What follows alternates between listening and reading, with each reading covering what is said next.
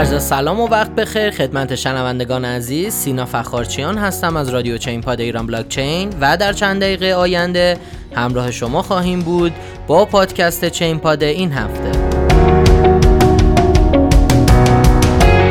سلام. خدمت شما هستیم با نهمین اپیزود بهار 1400 برنامه چین پاد امروز 19 خرداد 1400 هست. در بخش اول چه خبر؟ در مورد اینکه رمز ارزها می توانند تحریم ها را دور بزنند. کشور السالوادور بیت کوین را به رسمیت شناخت.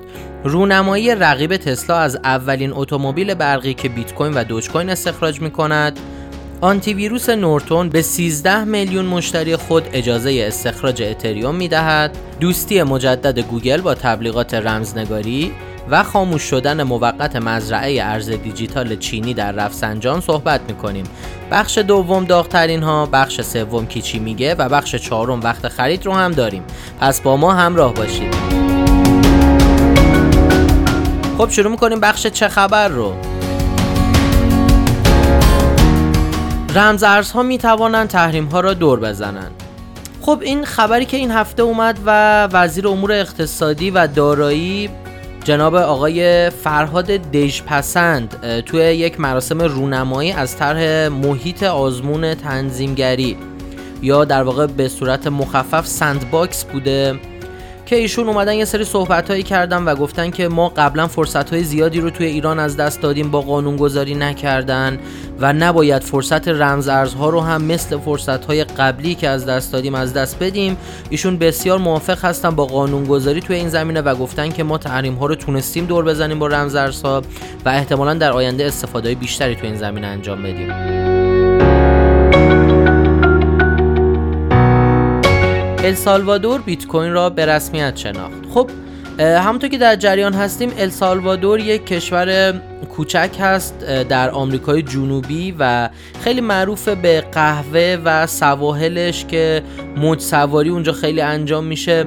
حالا رئیس جمهور السالوادور اومدن گفتن که به زودی ما بیت کوین رو به عنوان یکی از ارزهای رسمی کشور قرار میدیم و قرار هستش که افرادی که بیت کوینر هستن یعنی در واقع نگهدارنده بیت کوین هستن و تمام اشخاصی که توی زمینه ارزهای رمزنگاری فعالیت می‌کنن رو بهشون در واقع ویزای مهاجرت بدیم و اونا رو داخل کشور خودمون داشته باشیم. یه پیشنهادی هم دادن برای ده سال آینده و یک سری صحبت ها در رابطه با هوشمندسازی این کشور شده که خیلی جالب بودش.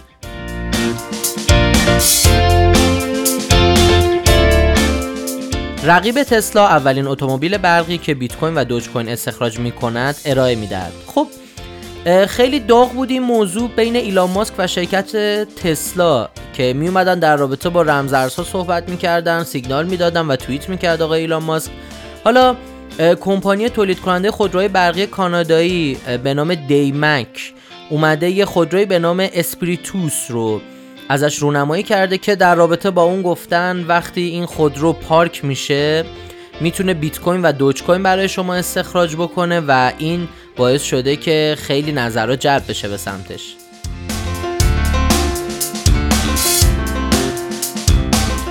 آنتی ویروس نورتون به 13 میلیون مشتری خود اجازه استخراج اتریوم می‌دهد. خب همونطور که در جریان هستیم خود آنتی ویروس نورتون فکر کنم دو سه سال پیش بود که تمام اپلیکیشن هایی که مربوط با mining مخصوصا mining اتریوم می‌شد رو در واقع قرنطینه می‌کرد و فایلاش رو می‌گرفت و اجازه نمی‌داد که اپلیکیشن های mining روی سیستم بیان بالا چون اونا رو به عنوان بد افزار می‌دونست. اما خیلی جالبه که نورتون توی آخرین version خودش یک قابلیت گذاشته که شما می‌تونین روی سیستمتون اتریوم استخراج کنین و این دقیقاً قضیه پذیرش پذیری رو نشون میده که اول نورتون مقابله کرد با استخراج اتریوم و حالا خودش این قابلیت رو داخل اپلیکیشنش اضافه کرده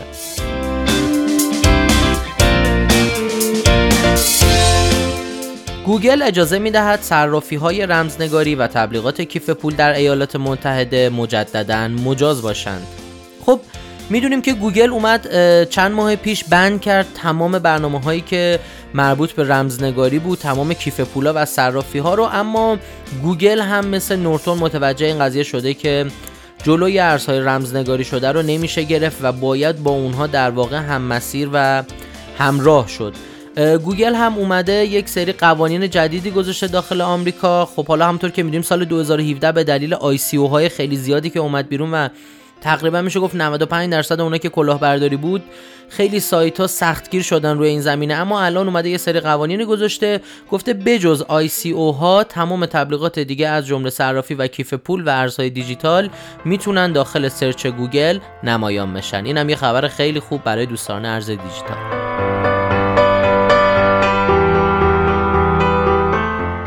می‌رسیم به بخش داغترین ها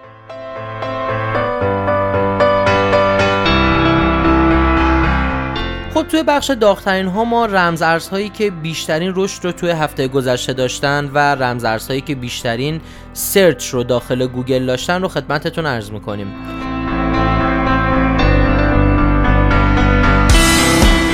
خب بریم بررسی بکنیم ببینیم 10 تا رمزارزی که بیشترین رشد رو توی هفته گذشته داشتن چه رمزارزهایی بودن. توی ranking اول Theta Fuel قرار می‌گیره با 72 درصد و fundamental که این هفته برای شبکه تتا اومد و mainnet جدیدی که اومد بالا و upgrade های جدیدی که توی شبکه انجام شد.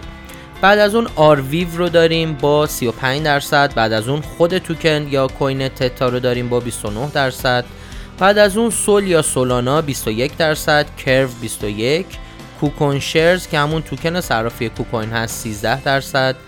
لئو 13 فایل کوین 11 نکسو 9 و ویوز با 8 درصد رشد در هفته گذشته توی ranking اول تا دهم رمز ارزهایی که بیشترین رشد رو داشتن بودن. بریم بررسی بکنیم رمز ارزهایی رو که بیشترین search رو توی market داشتن و در واقع مردم بیشتر دنبال اونا بودن اونا رو جستجو می‌کردن.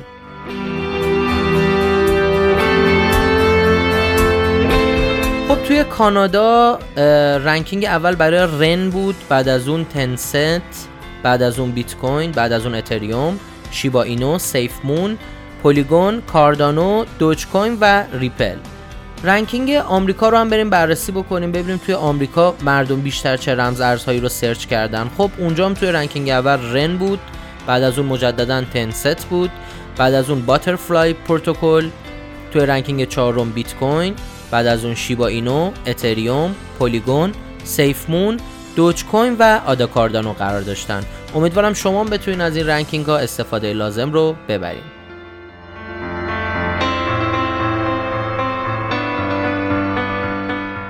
خب می‌رسیم به بخش کی چی میگه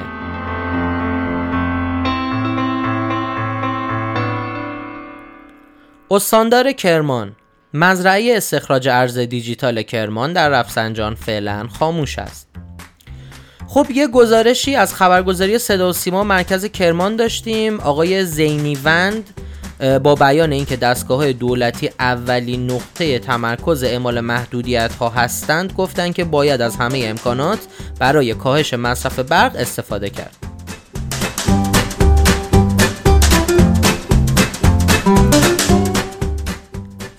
رون پاول نماینده سابق کنگره آمریکا بیت کوین را قانونی کرده و اجازه دهید با دلار رقابت کند خب جناب آقای رون پال نماینده سابق کنگره دوازده دوره آمریکا از تگزاس هستند و یه مصاحبه ای با شبکه کیتکو کردن و درباره پیچیدگی های تورم فعلی و سرکوب دولت برای رمزنگاری هشدار دادند.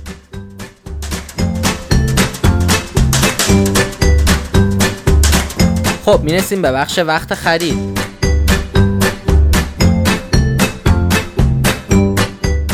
توی بخش وقت خرید ما واچلیستی از ارزهای دیجیتالی که معاملهگران توی این هفته باید در نظر بگیرن خدمتتون عرض می‌کنیم. شما می‌تونید برای دریافت تحلیل کامل این رمزارزها برنامه تکنیکال شو رو از سایت ایران بلاکچین با آدرس irblc.com دنبال کنید. واچلیست این هفته ما به این صورته بیت کوین، اتریوم، آدا کاردانو، سول و تتا. خب بیت کوین که رمزارزیه که همیشه در رابطه صحبت می‌کنیم. اصلا می‌ذاریم کنار قضیه رو. اتریوم نسل دوم رمزارزها هستش و آدا کاردانو هم نسل سوم رمزارزها با قابلیت های بسیار بالاتر از اتریوم. بعد از اون سولانا قرار داشت که می‌دونیم یک شبکه ای هستش که می‌تونه پاراچین ها رو در نظر بگیره و بلاک چین های مختلف رو به همدیگه در واقع وصل بکنه. و بعد از اون هم Theta بود که با mainnet ی که توی این هفته داشت خیلی سر و صدا کرد. می‌دونیم کاربرد Theta یه جورایی مثل یوتیوب میمونه منتها غیر متمرکز. یعنی یک شبکه تولید و پخش ویدیوهای streaming هستش.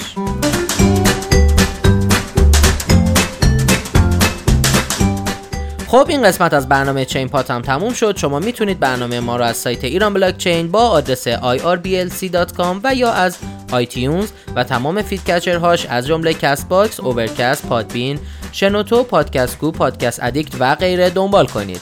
تا برنامه بعدی بدرود!